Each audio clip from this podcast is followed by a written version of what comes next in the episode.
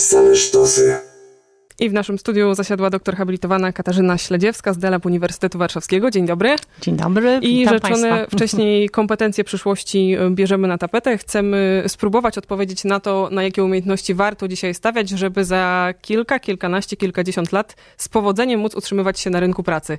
Jaki jest ten zakres czasowy? Czy to jest właśnie kilka, kilkadziesiąt, kilkanaście? Jak daleko naukowcy są w stanie przewidzieć to, jakie kompetencje, umiejętności będą potrzebne?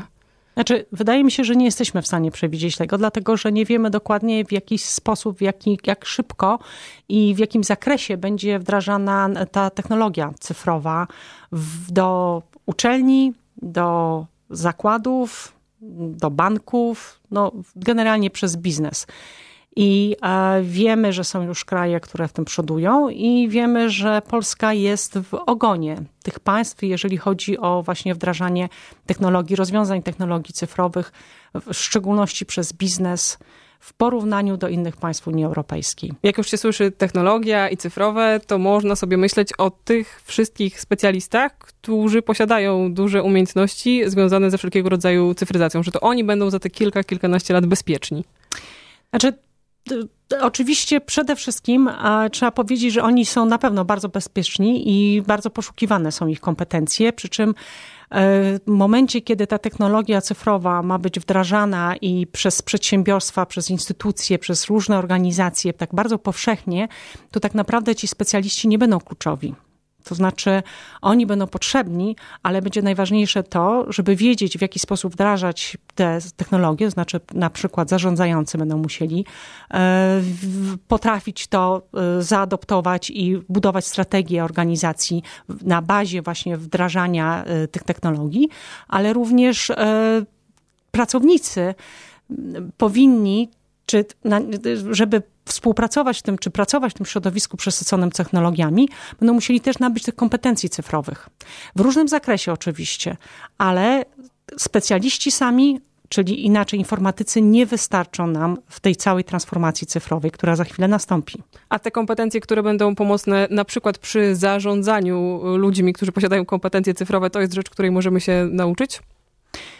Wszystkiego możemy się nauczyć, bo jesteśmy niezwykli jako ludzie, ale oczywiście tak, jak najbardziej. Bo wyobrażam sobie jakichś dyrektorów, liderów, mm-hmm. ludzi z dużym zmysłem kreatywnym. I mm-hmm. teraz na ile to jest jakaś taka nasza wrodzona umiejętność? Na ile efekt dobrego kształcenia znaczy, kursów, umiejętności? Znaczy, niewątpliwie trzeba zrozumieć, na czym polega ta transformacja cyfrowa i o co w niej chodzi. I generalnie to jest z badań naukowych, bo już takie badania są prowadzone, wynika, że takim największym determinantem właśnie tego procesu wdrażania technologii cyfrowej w przedsiębiorstwach jest czynnik ludzki, to znaczy właśnie brak wiedzy, brak kompetencji, ale w różnym zakresie, to nie chodzi o samo programowanie, jest decydującym o tym, czy i na jakim zakresie i czy efektywnie i czy właściwie wdrażane są te technologie cyfrowe. Więc absolutnie zarządzający jak najbardziej powinni się tego uczyć, powinni nabywać wiedzy, powinni wiedzieć o co chodzi, jakie są mechanizmy, po co oni mają to wdrażać, w jaki sposób mają to wdrażać i na te, odpowi- na te odpowiedzi już mamy pytania, tak? Także już mniej więcej wiadomo. A gdzie w tym wszystkim humaniści? Humaniści, ach... To jest cudowny temat, dlatego że wszystkim się wydaje, że humaniści nie będą y, albo potrzebni, albo że y, będą zastąpieni, albo cokolwiek. Znaczy są różne obszary, w których humaniści będą potrzebni. Jak najbardziej.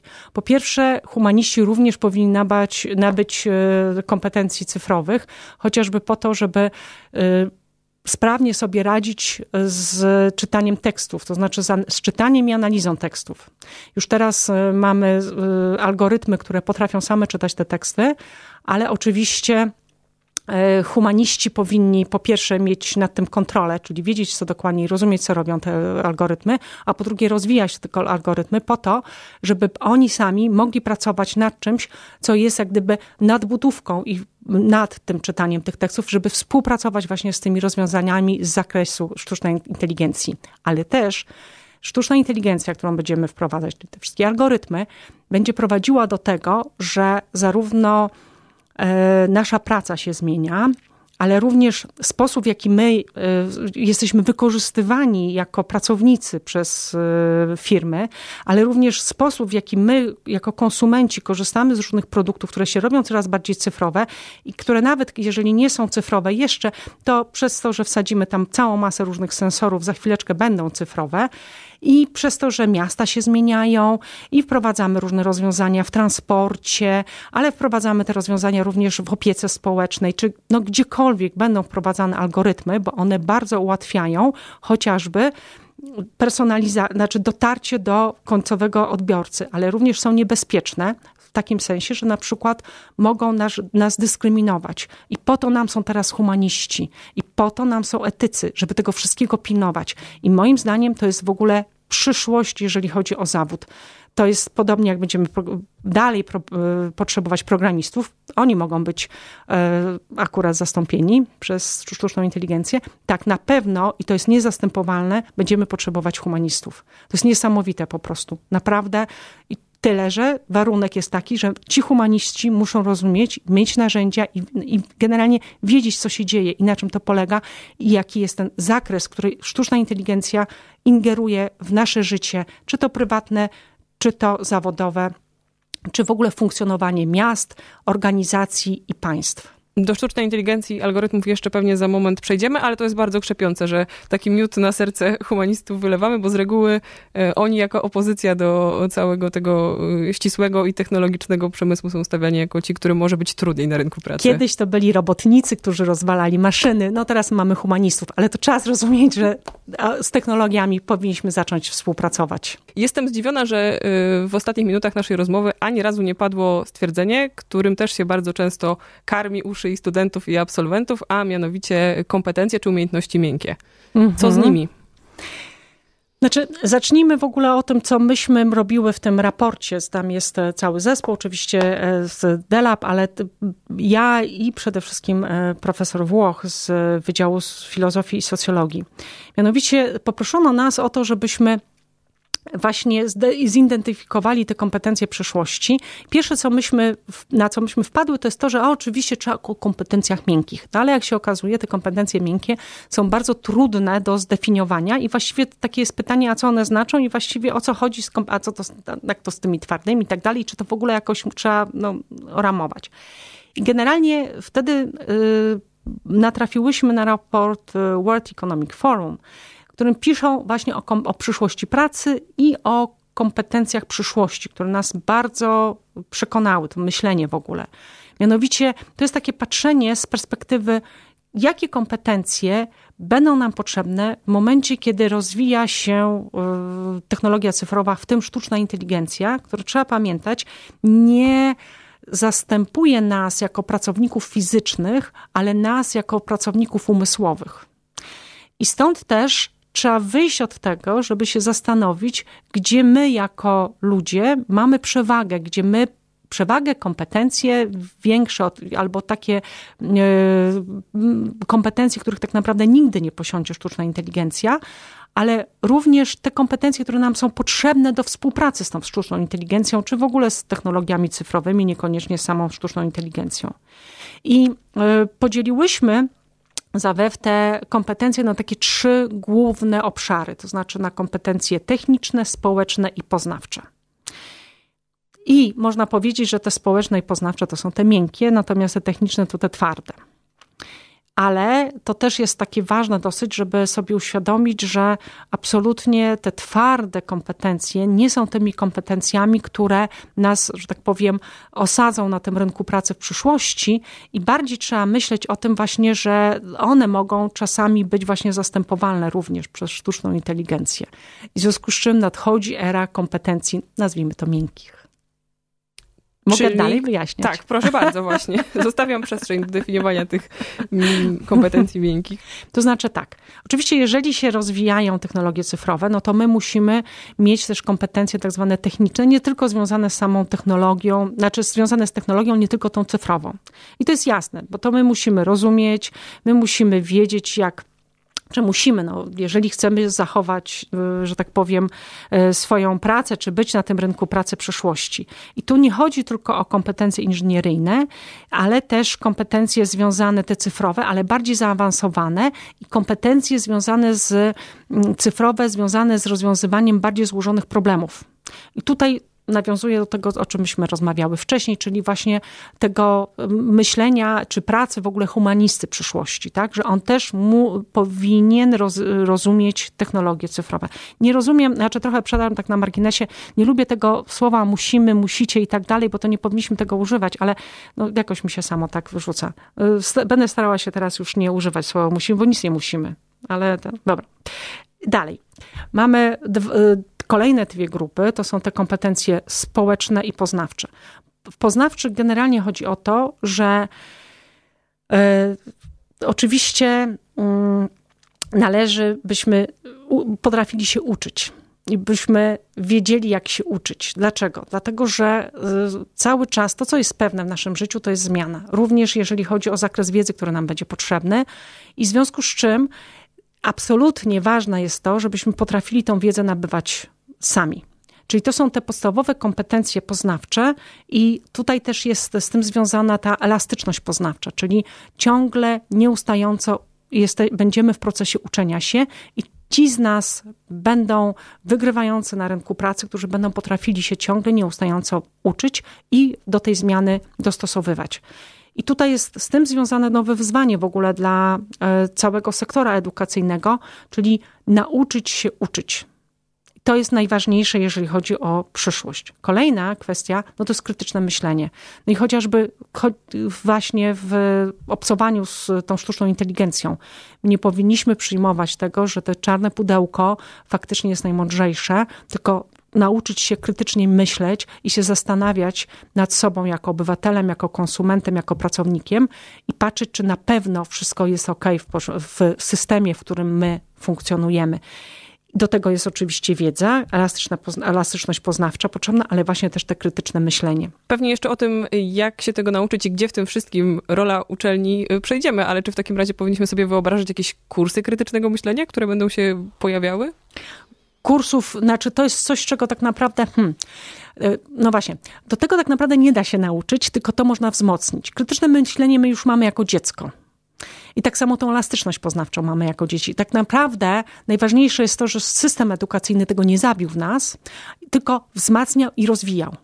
Podobnie my mamy jako dzieci już kreatywność. I tutaj kolejne wyzwanie dla systemu edukacyjnego, żeby czasem tej kreatywności nie, nie zabijać. I bo to jest bardzo trudne, żeby tak naprawdę później w nas, jako osobach dorosłych, to na nowo tą kreatywność wyzwolić, żebyśmy byli faktycznie, no, ponownie stawali się dziećmi. Kolejny taki obszar to jest rozwiązywanie złożonych problemów, to znaczy, żebyśmy byli na tyle właśnie elastyczni, żebyśmy podchodzili, potrafili podejść do tych złożonych problemów, no, nie bali się tego i tak dalej. Tutaj wchodzimy w taki zakres społecznych kompetencji, które są również takimi kompetencjami emocjonalnymi, gdzie jest właśnie inteligencja emocjonalna. Bardzo jest ważne to, żebyśmy byli pewni siebie, żebyśmy wiedzieli, gdzie my mamy nasze przewagi, nasze kompetencje, żebyśmy potrafili na tym budować, żebyśmy potrafili współpracować z innymi, żebyśmy potrafili zarządzać ludźmi, w tym samym sobą. No bo w zmieniającym się rynku pracy coraz częściej będziemy mieli zmieniające się typy zatrudnienia, nowe formy pracy, niepewność w ogóle na tym rynku pracy. I teraz, jeżeli my sami sobą nie zarządzimy, no to będziemy mieli bardzo duży z tym problem. No i oczywiście przedsiębiorczość, z czym związana jest na przykład, czym związana jest cała grupa tych kompetencji takich, że no, jesteśmy w stanie właśnie być, działać, realizować nasze pomysły, że jesteśmy w stanie współpracować z innymi w ty, przy tych pomysłach, przy realizacji, zorganizować to wszystko i tak dalej, i tak dalej, tak? Więc te wszystkie kompetencje składają się właśnie na taki zasób, który my, pozwoli nam funkcjonować w świecie technologii i w świecie zmieniającym się i w świecie niepewnym, którego nikt z nas nie jest w stanie teraz wymyśleć czy przewidzieć tego, jak to dokładnie będzie. Powiedziałabym, jedyne co jest pewne, to jest zmiana. Kompetencje przyszłości to jest raport przygotowany przez DELab Uniwersytetu Warszawskiego, o którym cały czas rozmawiamy z doktor habilitowaną Katarzyną Śledziewską. Wyobraziłam sobie młodych ludzi, którzy być może stoją przed wyborem swojej drogi zawodowej czy drogi edukacyjnej. I pomyślałam, że poziom stresu mógł u nich bardzo wzrosnąć, kiedy trzeba jednak podjąć tę decyzję, mając tę wiedzę o kompetencjach, o których mówiłyśmy przed momentem. Jak w tym natłoku informacji poradzić sobie z takim po prostu wyborem życiowym? Znaczy, no bardzo ciężko oczywiście, ale zawsze, jeżeli idziemy gdzieś na uczelnię i będziemy studiować, no to mo- mamy do wyboru różne zajęcia. I wiedząc, co jest kluczowe, jeżeli chodzi o naszą przyszłość, no możemy te zajęcia wybierać i tak, a nie inaczej tą ścieżkę naszej edukacji sobie kształtować. Poza tym też bym się tak bardzo nie przejmowała, dlatego że jeżeli ta zmiana ma być tą cechą, która się jest niezmienna, to też trzeba założyć, że my po prostu mamy przyjść, nauczyć się myśleć, usieciowić się, poznać kogoś, po- przemyśleć swoje życie na takich studiach, a następnie po prostu iść gdzieś do pracy i zacząć się dalej szkolić. Znaczy, ja widzę przyszłość rynku pracy z perspektywy tak zwanego long life learning, czyli nieustającego szkolenia się. I to jest, będziemy już skazani na to. Czyli czasy raz zrobionych dyplomów mijają, absolutnie. Albo już minęły. Już minęły, tak, absolutnie. Także to po prostu załóżmy, że i tak będziemy musieli się dalej uczyć. Także nie trzeba się aż tak bardzo przejmować. Oczywiście dobre studia i dobra uczelnia będą bardzo pomocne, ale to niekoniecznie muszą te być te najtrudniejsze studia, bo one na przykład mogą w nas zabić kreatywność, elastyczność poznawczą, mogą nam pogorszyć nasz poziom tej inteligencji emocjonalnej i tak dalej, i tak dalej. Przestaniemy w siebie wierzyć, zaczniemy być bardziej zdołowani, a to jest niestety niekorzystne. A gdzie nasze oczekiwania na przykład wobec programu studiów, tego jak one są modyfikowane w zależności od zmian, które zachodzą, nie wiem, i w technologii, i może powiedzmy ogólnie w świecie? Znaczy, generalnie powinniśmy wiedzieć i trochę już czuć, co my chce, czym się chcemy zająć i co, co my chcemy robić. To znaczy, tak trochę na bazie tego, y, jakie my mamy kompetencje, co my czujemy, że my mam, gdzie my mamy przewagę. I to jest bardzo ważne, żebyśmy się nauczyli na tym bazować. I do tego oczywiście jest dobrze, żeby nas przygotowywała y, liceum. No właśnie, czy my wiemy potem, to po maturze. No właśnie, no niestety, ale obecnie system edukacyjny jeszcze nie jest przygotowany na tą zmianę. Znaczy jeszcze tam nie ma tego, co jest najważniejsze, to znaczy tego wykształcenia, tej pewności siebie w człowieku i tej wiedzy, która, na której on może dalej budować w swojej y, karierze zawodowej. To znaczy tam się bardzo dużo uczymy. Ja nawet to porównuję trochę do takiej sytuacji, że proszę zobaczyć, że ten system edukacyjny, on został przygotowany, czy on powstał dwieście lat temu. Czyli to wtedy nawet nie był przemysł trzy zero, czy nawet nie był pomysł, przemysł cztery, dwa zero, czy ta rewolucja dwa zero. To znaczy, to jest tak, że później on ewoluował i generalnie on doprowadził do tego, że przygotowywał pracowników, którzy mieli albo pójść do, jako robotnicy do fabryk, albo pójść jako urzędnicy do tych fabryk, albo pójść jako urzędnicy do instytucji publicznych, albo do korporacji. To znaczy, myśmy byli uczeni y, siedzenia w miejscu, przy ła- w ławce, bycia grzecznym, yy, chodzenia równo i generalnie cicho, bo pani mówi. I teraz te kompetencje są absolutnie już niepotrzebne, a wręcz zabijają te kompetencje, które są, będą potrzebne w przyszłości. To znaczy, że mamy być niesztambowi, mamy być kreatywni, mamy krytyczni być i mamy iść do przodu i wiedzieć, gdzie jest nasz, i sami decydować o tym, gdzie jest nasze miejsce i znajdować te nasze kompetencje i te nasze przewagi przede wszystkim i na tym bardzo dobrze budować i robić tak naprawdę, no, co chcemy, ale że naprawdę będzie można robić dużo rzeczy, bo dzięki tej technologii cyfrowej będziemy mogli stać się człowiekami, czy ludźmi, czy człowiekami ludźmi, czy właśnie tymi humanistami i budować na tym naszym humanizmie w pracy. To jest niesamowite. Oczywiście w zależności od tego, jak będzie nam się rozwijała nasza gospodarka. Mhm. Mówi się bardzo dużo o zawodach, które mogą zniknąć, przez mhm. to, że zostaną zastąpione czy to sztuczną inteligencją, czy w ogóle jakimiś zautomatyzowanymi procesami. Czy tutaj mamy jakieś przewidywania? Znaczy ja w ogóle nie lubię tych rozmów na temat tego, jakie te zawody znikają, bo generalnie to nie o to chodzi. To jest po prostu tak, że to nie o to chodzi, że zawody znikają, tylko o to chodzi, że my pracując będziemy mieli inne zadania. Czyli już teraz nam się te zadania, które mamy, nam się modyfikują.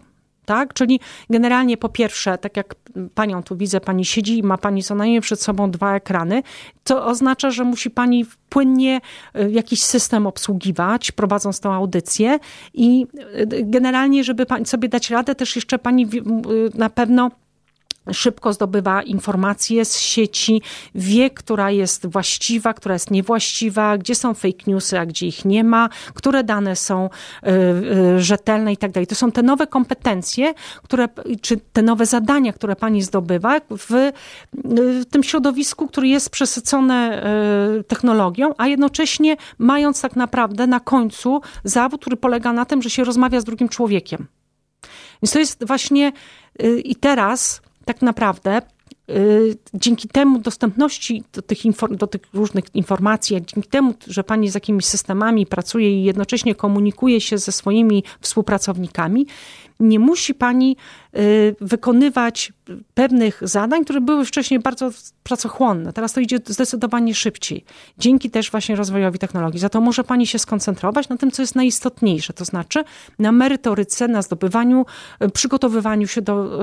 Y, Yy, jakiejś audycji do samorozwoju i do samego, znaczy, i w ten sposób te audycje się robią ciekawsze, yy, z, więcej tam się dzieje i tak dalej. Także i pani jest coraz lepsza. Ale nie wiem też, czy jakaś yy, sztuczna inteligencja za ileś lat nie zrobiłaby tego lepiej, to znaczy na przykład tego researchu.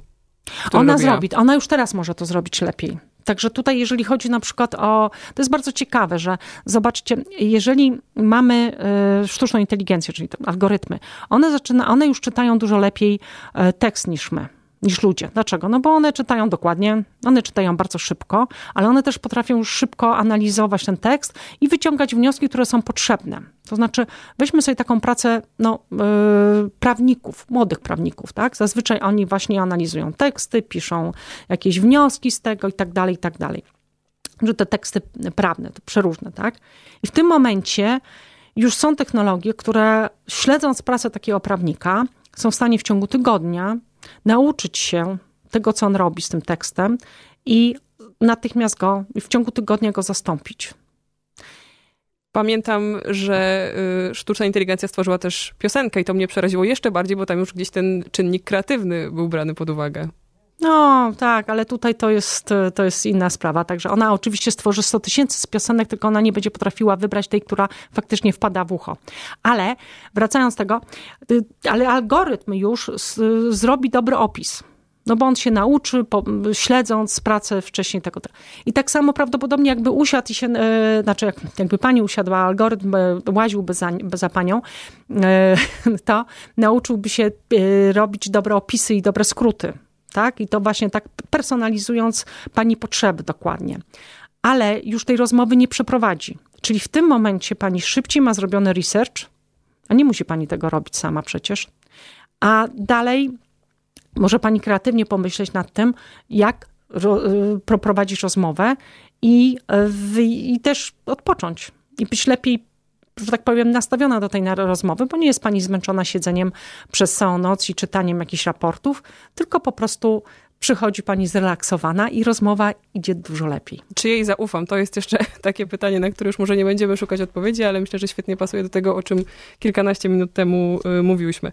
Doktor habilitowana Katarzyna Śledziewska była naszym gościem. Bardzo dziękuję. Dziękuję. DELab U W to jest y, to miejsce, które y, bada tą zmieniającą się rzeczywistość. Raport Kompetencje Przyszłości był dzisiaj bardzo pomocny w naszej rozmowie. Radio Campus.